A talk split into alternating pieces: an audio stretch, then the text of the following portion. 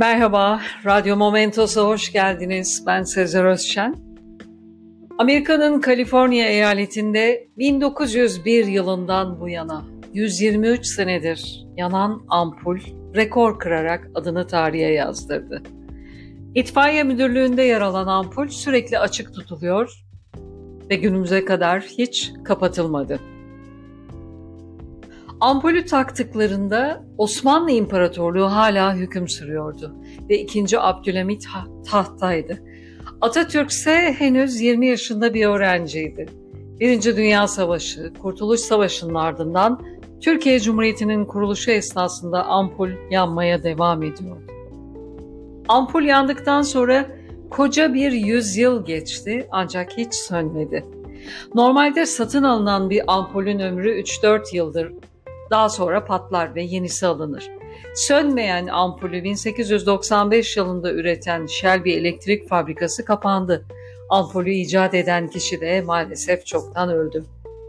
Bu nedenle kendisiyle beraber sönmeyen ampulün sırrı da çözülemedi. Ampulün ilk icadı 1880 yılında Thomas Edison tarafından yapıldı. Yaklaşık 15 sene içerisinde ise alanda herhangi bir teknolojik gelişme sağlanmadığı halde hiç sönmeyen bir ampul üretildi ve 123 yıldır yanan bu ampul Guinness Rekorlar kitabında da kayıtlara geçti. Ampul ilk yandığı zamanlar 30 ile 60 wattlık bir ışık enerjisine sahipmiş. Günümüzde ise 4 wattlık ışık sağlıyor. Yani bir gece lambasının yaydığı ışıkla eşdeğer durumda. Shelby Electric Company tarafından üretilen ampul 1901 yılında itfaiye müdürlüğüne bağışlanmış. Aralıksız yanan ampul 1937 yılında yenileme çalışması ve ara sıra elektrik kesintileri nedeniyle kapalı kaldı. 20 Mayıs 2013'te kamuoyu yayını aracılığı ile ampulün sönmesine şahit olundu. Ertesi gün bir elektrik teknisyeni uzatma kablosu ile kesintisiz güç kaynağı sağladı ve aslında ampulün hiç sönmediğini, özel güç kaynağının arızalandığını tespit etti. Peki günümüzdeki ampullerin ömrü neden bu kadar kısa? Bu sorunun temel cevabı planlı eskitme.